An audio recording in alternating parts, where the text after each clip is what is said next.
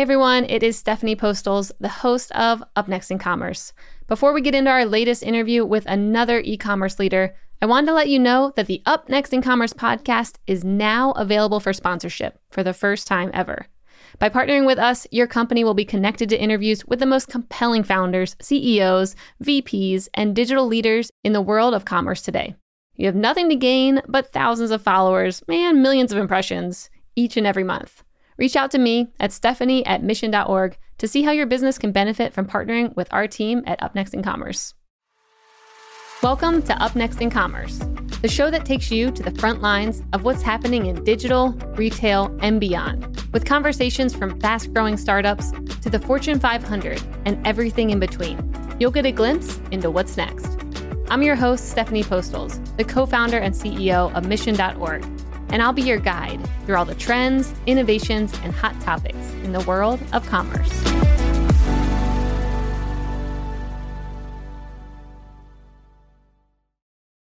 What are business leaders thinking about when they aren't winning at business? Family, travel, the latest TV show? Yes, and maybe. But how about quirky business opportunities or little discussed financial trends, or maybe even plant medicine benefits and alternative wellness? Mission Daily is back, baby, and our flagship podcast is better than ever. Mission Daily is the podcast for the business builder, the thoughtful marketer, the team manager, the blue-collar worker looking for new ways to think about life, finances, and health. This is for the people who want to break the status quo and laugh a little or a lot along the way. Join me, Stephanie Postles, and my co-host Albert Chow as we address the subjects, thoughts, and trends that business leaders think about but don't often talk about. Tune into Mission Daily wherever you listen to your podcasts. See you there. Hey everyone, today we're joined by Marianne Chung, the Vice President of E-commerce at AT&T. She's managed multi-billion dollar portfolios and has been in high-level roles in tech, IT, and transformation throughout her career. Marianne, welcome to the show. Thanks for having me. Yeah, so this conversation is going to be a good one because there are not many times when I get to talk to someone from a company that's 150 plus maybe years old and has gone through like a lot of transformations. And so I kind of just wanted to start there around what's it like being at a company like this that you've been at for, I think, 13 years, right? Yep. Been here 13 years and we're not quite at our 150th anniversary, okay, but we're getting there. And whenever you can round pretty easily to 150 years old, we'll just call it 150 and move on from there. It's a fascinating place to be. And I walked into the company 13 years ago and probably didn't think this would be my observation, but the company is under constant change. So even having a legacy of 150 years old, it almost gives us more energy to take a look at what we're currently doing, what's working, what isn't, and how to transform ourselves on a daily basis, which squarely impacts the world that I live in e-commerce, for sure. So, what have you observed over like the past decade when it comes to transforming with the environment? And then for background, where this question's coming from is I'm reading a really good book right now called The Living Company, some kind of title like that. And it talks about companies that have been around for over a couple hundred years. And the biggest thing was seeing what was happening in the environment and kind of shifting quickly, of course. But it makes me wonder, like, what have you seen AT&T do over this past decade to keep up with how quickly, trends are coming and going and what consumers want? Sure. And rather going through a history lesson, because go on Wikipedia or your favorite news source and you can read about all of the changes that we've undertaken in the past 10 years, which have been substantial. Maybe I'll touch a little bit on the how of what we look at when we're evaluating change and where we need to move quickly versus also prudently where you don't change. It takes a lot of investment to transform a company that's not only 150 years old nearly, but also a company of our scale. So those two things combined, both the legacy nature of what we operate in, the rich history and reputation that the company has, as well as the scale at which we operate, both internally, our operations, of course, but more importantly, the scale of customers we touch on a regular basis. There's constantly an evaluation of which changes are coming at us that we need to make sure we anticipate and move quickly to be a part of which changes can we make at our scale? You can influence a lot of change in industry, in how customers experience our products and services and customers' lives for the better.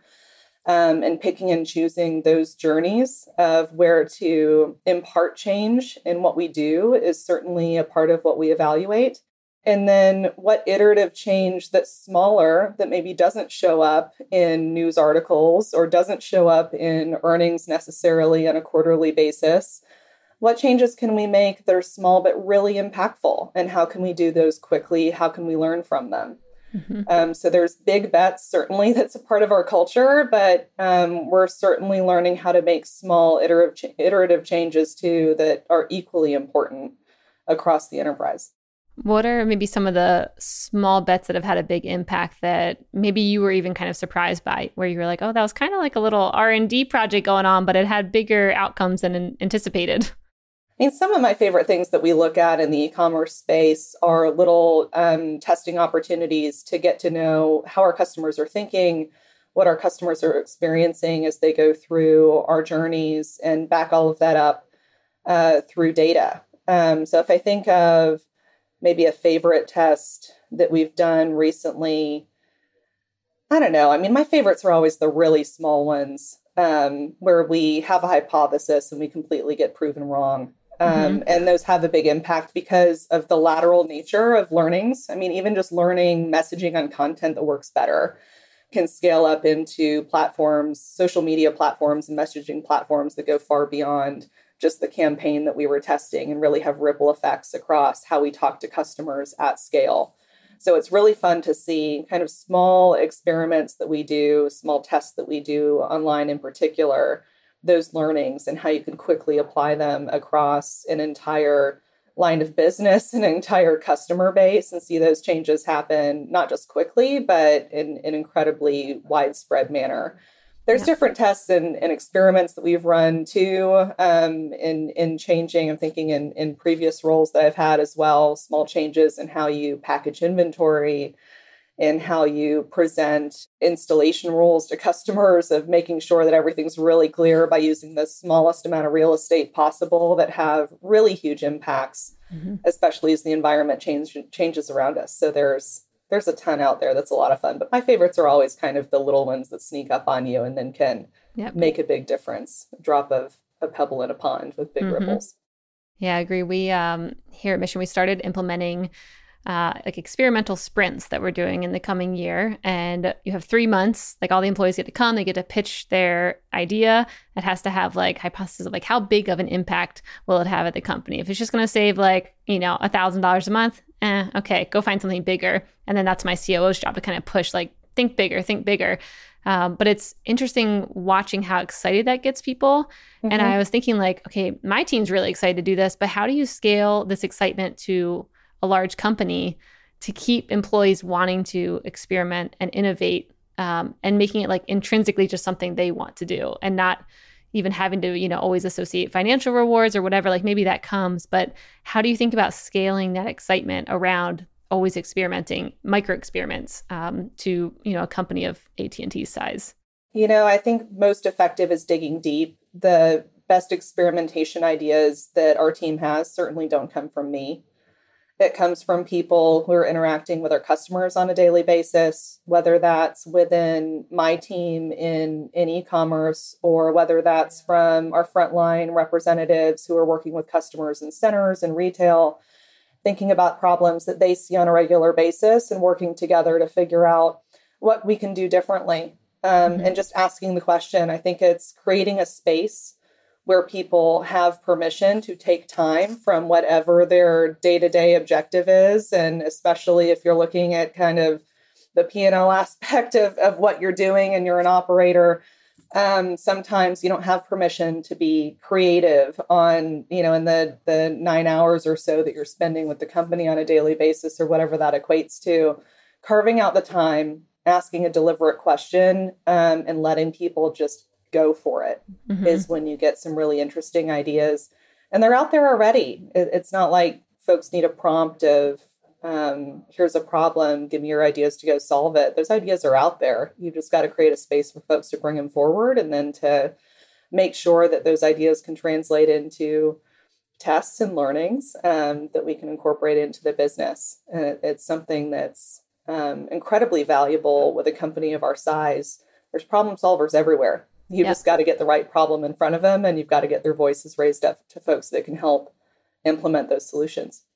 Yeah. Yeah. Problem solvers everywhere. I mean, I can only imagine, because the spaces that you all are selling in is very different than a lot of companies that I have on the show, where they're like, they might have their website, they might be on Amazon, but they're not everywhere. And I feel like when I look at you guys, like, you really have to keep track of so many different outlets of where you're selling your products at. Maybe walk us through like that mix of how you guys go about selling. Like, really, what is that omni-channel approach like for you all, and how do you keep track of it all? Sure. If I think about our sales environment, I refer to it as the tale of two cities, or the tale of two lines of business. And what I'm thinking about in particular, if I'll take a step back for everyone and orient you around AT&T, my role has to do with our consumer and mass markets division. So I think mostly consumer, small businesses in there as well. And really, what are our two key product sets? You've got 5G connectivity through mobile devices, and you have fiber connectivity, internet connectivity to consumers, households, and small business locations. And those two markets, those two lines of business have very different channel mixes, have very different product purchasing flows that customers go through.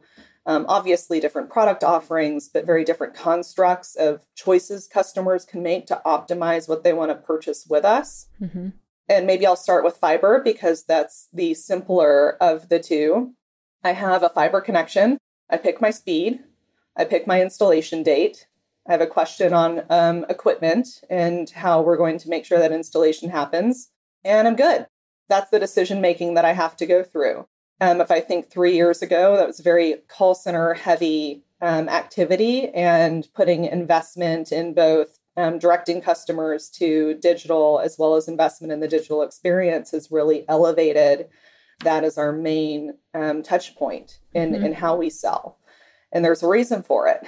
Installation's really expensive of fiber. And so a focus on making sure that you can have that really low cost of acquisition in an experience where customers are happy to buy online. Not many people want to call centers anymore. And there's habits and reasons for that. We can talk about that a little bit later. But that's certainly something that we've been thinking really hard about, is how do you digitize that experience? How do you meet customers where they want to be, and just make that as easy and seamless as possible, both in the purchase experience to swiping a credit card, as well as the onboarding experience that follows it. So that's kind of our digital first primary example in the sales space of what good looks like. Mm-hmm. On the mobility side, you have a very retail oriented space. People don't think of AT&T as a retailer necessarily, but that's a dominant sales channel that we have. And I'd encourage the audience to think about the last time you purchased with a cell phone carrier, a mobility carrier. You probably had more than one line. You probably have a phone number that you wanted to keep. You might have had new devices that you wanted to add, but our phones are our lives right now. All of the data that I care about is sitting on my phone. All of the numbers that I care about that I don't have memorized anymore, my way of reaching people that I love and that depend on me, are all on that device, and it better show up seamlessly when I make that purchase.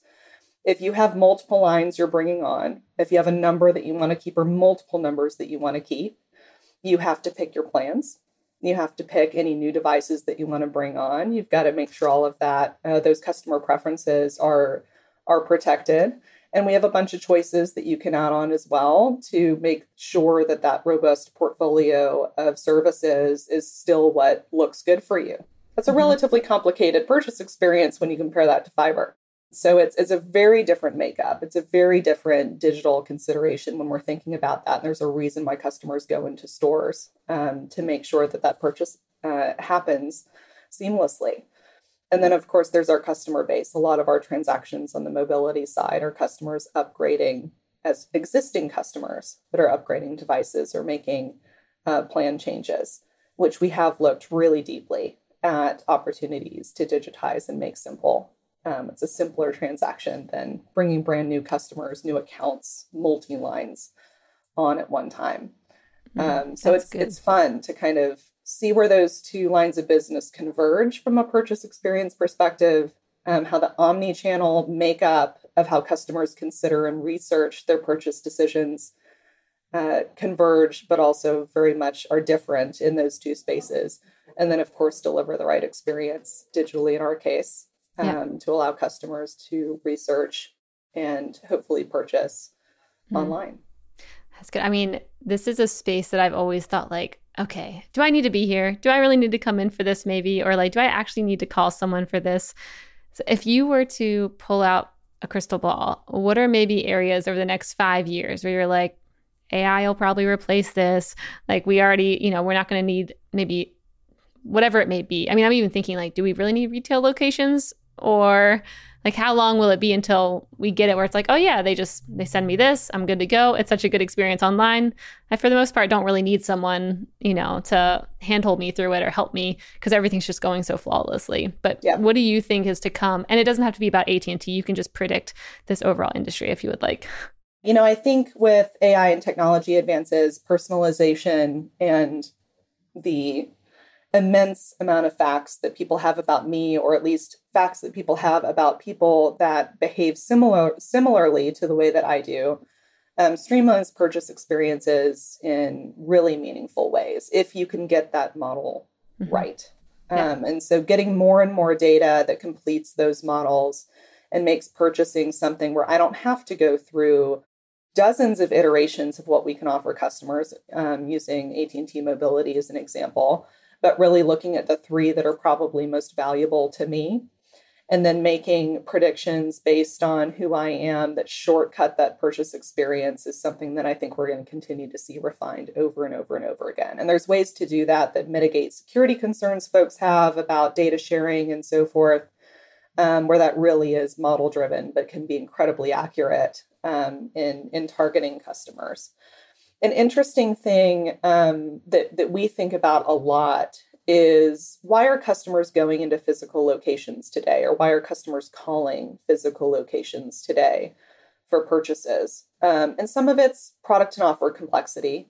That will absolutely simplify over time, at least in our industry. And we're making changes in that regard for sure. But a lot of it's reassurance. And so cracking the nut on how you speak to customers in a way that is promoting confidence in what they're purchasing, especially for really big ticket items that have a subscription based behind them. So TVs can be really expensive. People buy those online all the time. Insurance has been digitized in many ways, but it's when you have a really big upfront purchase as well as a pretty substantial recurring cost on the back end. It's a big commitment for customers. And sometimes I just want to hear from somebody, did I do this right? Did I click all the boxes? Is this the best deal that I can be getting? It's the best one that I found. And the answer a lot of the time is, yeah, you did great. Mm-hmm. Or here's this one thing that we think you should consider that maybe you didn't see otherwise. And the more we can figure out how to have digitized experiences that meet customers in that space of hesitation or lack of confidence, is something that is fascinating to me. It used to be right at the beginning of the journey, I choose to call or I choose to go in the store. I'm not even going to go online. And pieces of that journey are slowly becoming more and more digitized as we build confidence. But at least I find, and where do I go, physical locations, where do I go to shop where I could have gone digitally? Physical goods certainly have something to do with that, but a lot of it is the confidence that I'm making the purchase decision right in that first moment, because I don't want to waste my time and go back and have to redo things, even if it's of no cost to me. Mm-hmm. Cracking that confidence code is something that's that we've got our eye on for sure. There's a stereotype of the average American worker whose life goes something like this. Go to work, come home, consume some kind of entertainment, go to sleep, lather, rinse, repeat. If you're listening to this ad, then I know that life does not resonate with you. For the truly disruptive business leader, work doesn't stay at the office, and unwinding doesn't mean watching TV at night every single night. This is why we've created Mission Daily, a podcast that discusses the trends, habits, and ideas that thoughtful business people are contemplating every day. From quirky business opportunities to interesting investment ideas to the latest research in health and exercise and alternative medicine and maybe even plant medicine. Who knows where we're going to go, but Mission Daily covers it all. We're releasing new episodes every weekday. So join me, Stephanie Postles, and my co-host Albert Chow as we discuss the subjects, thoughts, and trends that business leaders think about but don't talk about publicly, that is. Break the status quo. Tune into Mission Daily wherever you listen to your podcasts. See you there. Yeah, no, I think that's definitely something that's key in this like space. I mean, I think about why I switched to AT&T from, I'll just call it a large competitor. It was because like the customer service and actually knowing that things were right and easy and I didn't have to call and check in on things all the time or like, I mean, so many issues. But outside of just the customer service piece, which I think is huge in this space. Like, how do you keep customers happy when a lot of times when people are calling, they could be frustrated or confused. Outside of that, how do you differentiate yourself from competitors? Because you kind of see language sometimes where it's like all like the competitors are all kind of starting to use similar language. And you're like, wait, you're all equally as good when it comes to coverage and this and that. So how do you set yourself apart and kind of show people all this stuff that you're doing behind the scenes to really make, you know, this whole customer buying experience way better? Sure. Again, tale of two cities on the sales side. In selling fiber, we have an exceptional product. The technology itself underlying is very much differentiated from some of our competitors in that space and highlighting what that means for customers, where the word fiber doesn't necessarily hold its own inherent value, is something that we spend a good amount of time on. So what language can you use that resonates with customers where fiber becomes the differentiator? And you also have simplicity across the board for both fiber as well as in our wireless space of what that go-to-market looks like. So recently, I guess it's not so recent anymore, but almost a year ago, we changed our pricing construct on the fiber side to get rid of some of the complexity that historically has been a part of the industry. And having that more simple experience, it's a simpler offer to put in front of customers and to explain digitally instead of having a person go through all of the ins and outs of what the offer entails is something that absolutely is differentiating on the fiber side. You've got a great product. You want to make sure the quality is exceptional. You want to make sure it's really easy to purchase, not go through the experience on its own, but also understand what you're purchasing and what you're signing up for on an ongoing basis. That's how we've thought about differentiating, a couple of the ways we've thought about differentiating, not all of them, on the fiber side. And on mobility, we've had our campaign going on for a while, Best Deals for Everyone, speaking not just to the acquisition side, of customers and clarity on the deals that are available to folks that are not a part of the AT&T family, but also that those deals are available to our existing customers. And having that transparency for both existing and new customers in the mobility space, where you tend to be with a carrier for a good amount of time. I add family members to my account. I'm bringing on, I have new purchase experiences by bringing on new members of the family, new devices. And having that be something, those deals be something that I have access to and not having to tease through, is this relevant for me? I saw this thing that you guys were talking about on the TV or in this radio ad or in what I saw on social media. But having that be transparent to the entire base too has been something that has increased customer trust. It simplified the purchase experience of trying to figure out, you know, what exactly is it that I am buying and is that what's relevant for me?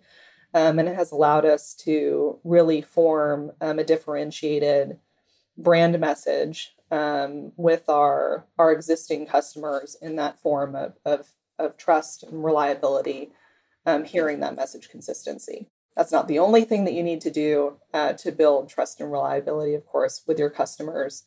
And that's where we have a lot of focus right now across the board in our product sets on the consumer side.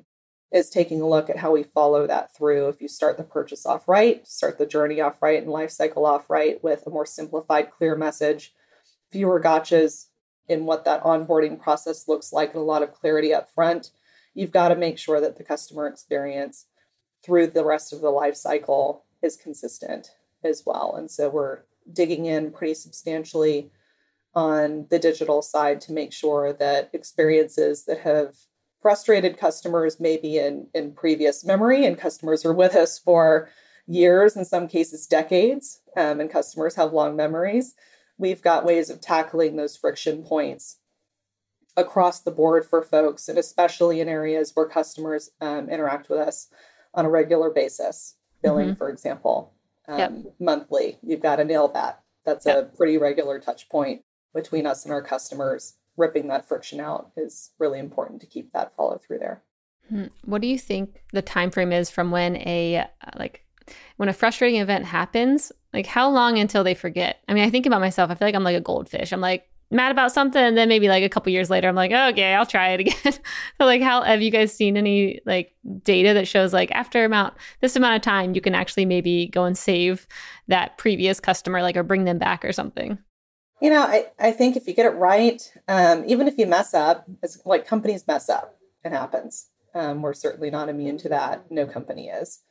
If you follow up really quickly and you make it right for the customer, forgiveness happens really fast. Mm-hmm. And making sure that that's done, not just promptly, but thoroughly to correct a customer issue. That has been proven, not just for us, but in studies all over the place of really recovering from when something goes wrong, but also even going above and beyond to build confidence with customers when those events happen. When you do have something that goes wrong and you didn't fix it right immediately, and you have that existing experience, acknowledging that helps as well. So continuing to have a history with your customer, having that data be shared in an omni-channel fashion, knowing what happened, even if you didn't address it day one, but recognizing that it existed, and continuing to try to make right for the customer when you do interact with them again, is something that's important too. So we've invested a lot of energy in the omni-channel nature of understanding where our customers have come from, and making sure that you're continuing to honor that history and put the right things in front of customers at the right time. Yeah. I think the history piece that you just mentioned is something that I think so many other companies should focus on. I mean, I'm thinking about different credit cards, companies, banks, whatever, where, I mean, if you're on the phone and you're hitting 0 1,000 times, someone should know that I was frustrated at one point in my life while calling. And for someone to just get on, and it's like the fourth or fifth person I talk to and just, oh, hey, how's it going? Not great. I just hit 0 1,000 times to try and get someone, and I still got rerouted a million times. But I always think like, how is that lost so many times still to this day, of not knowing maybe all the steps of like what it took to even get to that one person, or how many other people I had talked to, and, oh, I'll take notes on your file. And then they don't. It's just, it's interesting seeing where some industries have like moved quickly to make sure they understand that whole customer through and through. And then other ones who haven't really like, you know, worried too much about keeping track of that history. Yeah, certainly. You know, we obsess about looking at the digital channel for our existing customers through the lens as well of how our customers are interacting with our call centers. It's a really tight partnership between our group and our centers group, as well as the folks that run all of the infrastructure around the IVR. And we're going through technology transformations in this space that will help. But in the meantime, you don't just wait for technology to solve your issues. There is so much data available to a company like AT&T in varying degrees of being clean and usable, of being real time, of being qualitative and quantitative, and being digestible. But aggregating what you know about these experiences and linking them together, both getting really actionable, crisp insights as well as kind of directional hints that help you form hypotheses about where you can go make experiences better. We know that customers don't usually just have a behavior that puts them in a pure call center context or a pure digital context. You move between the two based on what your issue is, your sense of urgency is, whether you need that confirmation at the end of, did I get everything right? I got myself 90% of the way there, but I need you to tell me that there's nothing else I need to go do. Continuing to monitor that is something that's been really valuable, and there is still a ton more opportunity in that space for us. Mm-hmm. Yep. So you mentioned call centers, and I remember we wanted to talk about that earlier. Tell me what you think about the future of call centers. Where do you think it's headed? Sure. You've probably read, just as I have, some companies making pretty bold moves in this space, looking at their call center operations, dramatically reducing it. And we acknowledge that, I mean, and just thinking personally, there's a whole lot of call center interactions I've had in my life where I would prefer to have not needed to have them. Same. Yep. And that gets down to, you know, the fundamentals of what we've talked about. It's simplifying the experience. It's figuring out where those transactions are most likely to happen and digitizing the heck out of them. Once they're digitized and available to customers, make sure that you can tell customers that are recurring that, hey, this might not have worked for you 3 months ago or 3 years ago, but you can do that online now. And it's actually really easy. So the education piece is really important there too. But with a company as complex as ours, with a diverse customer base that we have, with customers that have been on products and services, in some cases for decades, the call center is not going away tomorrow. Mm-hmm. And I don't know in our call center strategy, there's other folks you can talk to, but just, you know, crystal ball out in the air, that's going to be a consistent point of contact for customers that are available, make us available to them. For what functions, for what journeys, for what transactions, that will change over time as we continue to invest and gauge where those experiences are meaningful versus where they really need to be digitized. And we can help get customers to those digital experiences. But for at least the foreseeable few years ahead of us, they're not going to go anywhere. There's a lot of use cases that we have for call centers, and it's carving out those opportunities to increase digital mix in a very aggressive way, which is what customers are craving. Mm-hmm. That is absolutely where our mindset is, but not eliminating them entirely before their time and before customers cease to need them. It's an important part of getting those recovery times right, as we talked about previously. When something goes wrong and it's really complicated, I've got a billing history with you of 3 years and something happened that impacts multiple sets of products, like I just need to talk to somebody. Mm-hmm. And when those types of things happen, we want to make sure we're there for customers, that we can handle those in hopefully an omni-channel fashion. There's a bunch of that we can probably handle digitally, but when you need a human to intervene, we want that human to be available to customers. It's a spectrum. And it's going to shift over time of kind of what the mix of that spectrum looks like between digitization and the human element. But the human element of our business is really meaningful and is not going anywhere, dissolving into space in the near future. Yeah, I definitely think it's important to be able to get through when you want to. I mean, when thinking about, so I worked next to the team at Google who worked in the AI space. And I mean, now the video is trending more than it ever did in 2017 around them calling and making restaurant reservations and just doing that automatically.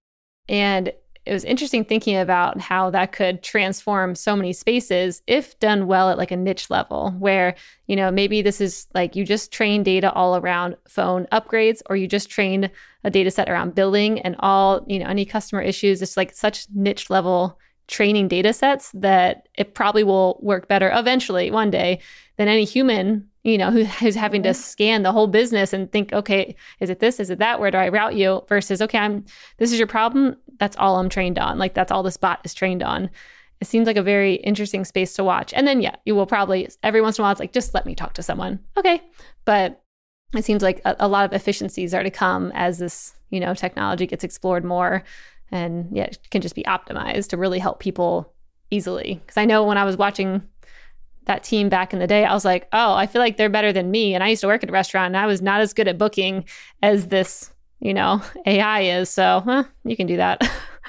Well, and with complex portfolios, I mean, the data we have available to us, the data we have available in our existing customers that our customers expect us to know about them. And then being able to match that with plan options, with upgrades, with features that we have available to customers. That's one of our big projects that we're looking at for this year is how do we get really smart at recommending what good looks like for customers so you don't have to know what all of the options are, compare it all on your own. We can provide that for you if you're interested in what those comparisons look like. But we should be able to offer to you recommendations of how to optimize your services with us and do it at the right time in your journey and make it really easy for you to go through that research phase and then just a one-click upgrade into what it is that you've chosen to change about your plan. And that's absolutely something we should be able to do. You know, calling in is painful for that. You can't look at a bunch of stuff visually and compare what all of the different options are. And so being able to do that in a highly digitized, highly automated manner with what we know about customers it's a win-win. Customers don't want to wade through all that stuff either. Like, get me to where I need to go. Give me relevant information so I can make sure that is something that I do want to change about my service with you. Let me do a one-click yes, and then let me move on and get the billing right on the other end so that I see what I should expect to see in my next bill, and everything looks the way that it needs to, and I can always come back if I need to look at more. But yeah, there's opportunities all over the place. Automation is something that continues to have opportunities thrown in front of us. That if we had all the time and resources available to us on the planet, we could solve all of them. But there is a massive backlog of opportunity in the automation space, using all of the data we have available to make things easier for us and for our customers, and it's a win-win. Mm-hmm. I love it. Are there any subsets or like groups that you're maybe going after for the first time or marketing to that maybe are newer? I mean, I heard you mention small business owners, which I'm like, hey, if you all were to have come to me, I mean, I already use you guys, but if you were like, you need fiber there, it's already can be installed, or it already was previously, and you already have it at your house. And if you add this or an employee phone, it'll only be this much more money. Like if it's just a package and it's just like, oh, okay, that does make sense actually. Like, it would be great. But are there groups like that maybe you haven't gone after in the past that is like newer, or have you always, is it kind of the same customers that you're targeting? Yeah, I'd say on the newer side, not brand new, but on the newer side is certainly a different look at small businesses with the growth rate that small businesses have had.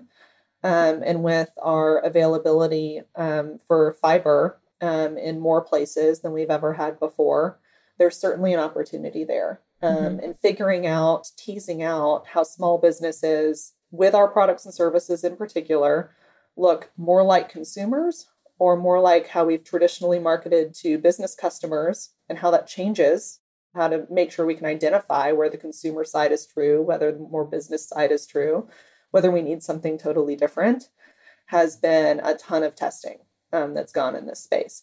And just looking at it from an e-commerce perspective, in messaging and content, in the buy flow that we have, and how we attract customers through the funnel into the buy flow. Where do we have assumptions that are incorrect about where small businesses look and feel like small businesses, when really we can use our momentum on the consumer side and vice versa? Mm-hmm. And then how do you ingest those learnings and that data into what your targeting looks like? That's something that's still ripe for opportunity for us, I think. But we're learning a ton in that space and have put some energy behind it. The other thing that isn't necessarily new, but we're certainly continuing to push on creative ways of looking at customers, is this dichotomy between a household that is our customer on the fiber side and an account, which is our customer on the mobility side. For many of you all listening, you probably have or know of folks that have mobility accounts where it isn't just your family. You might share your mobility account with a roommate. You might share your fiber account with a roommate, actually. But you probably have a multitude of folks that make up your mobility account that have nothing to do with sharing an address. And so as we're looking at benefits for our customers to both have mobility and fiber services with us, which there are benefits to having both, how do you think about that when it's a very different customer makeup on one side and the other? And one is an address-based and one is account-based. So there's certainly different ways that we're testing and learning in that regard, as well as testing and learning and how to make sure that as customers go through their life cycle with us in one product or another, you can get those messages to them at the right times. There are wrong times to message purchasing another item or another line of business with a customer, but those right times when customers are interacting with us digitally, which is our primary channel of interaction once we have an existing customer with us. How do you make sure that that value is known and that you're talking to the right person who's coming in to manage their account? Man, so many opportunities at AT&T. I feel like we could just sit here and go through all your projects and I would be highly intrigued. But I do want to ask the question, what keeps you excited in this space? What has you waking up where you're like, well, I'm really excited to go into work today and do this? It kind of goes back to where we started the conversation. Again, 13 years ago, I walked into the company and I did not expect change to be one of the primary descriptors that I'd use to talk about what we do here and what it feels like to work at AT&T. Does that mean that some things aren't stagnant, need to be challenged more heavily than others? Of course not. But we're constantly looking at changing our operations for the better, at looking at new ways of competing in highly competitive industries, and changing just the voice of how we speak to customers and making sure that we're staying relevant across multiple segments of folks and getting really specific about what not to change too. Change isn't always good. When things are working, don't touch it until the right time to reinvest and rethink that experience. So it's always something. Change is a constant around here, and making sure that we're pushing ourselves really hard to remain relevant. 150-year-old company, remaining very relevant to customers. And in the digital space in particular, our competitors and how customers' expectations are set in digital have nothing to do with our traditional telco competitors. Mm-hmm. Your expectations are set by the digital giants of the world and by the digital interactions you have on a regular basis with a bunch of different companies.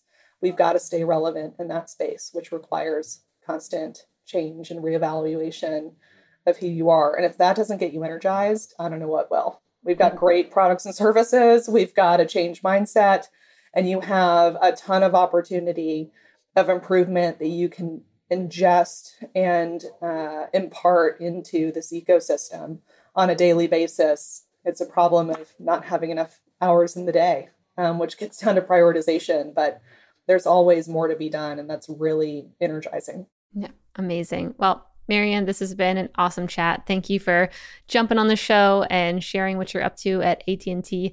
Where can our listeners and viewers find out more about you and your work? If you want to find out more about me, you can always go to LinkedIn. That's where probably you'll see the most amount of information on my profile. And if you want to learn more about what we do, what I do in particular, go to att.com and explore around. And if you're an existing customer, thanks for your business, log in and see what digital capabilities we've launched in the past, even few weeks probably, that you might not be aware of. So looking forward to your feedback if you have any. And thanks for listening today. Thank you.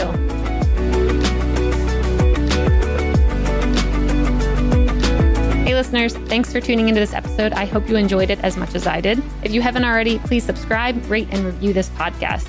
It helps spread the word, and I would greatly appreciate it. See you next time.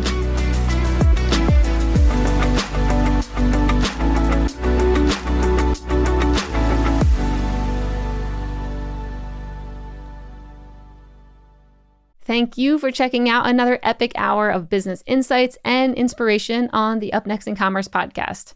If you like what you've heard and you're interested in partnering with us to bring your brand to a growing audience of e-commerce experts, reach out to me at Stephanie@mission.org to get the conversation started.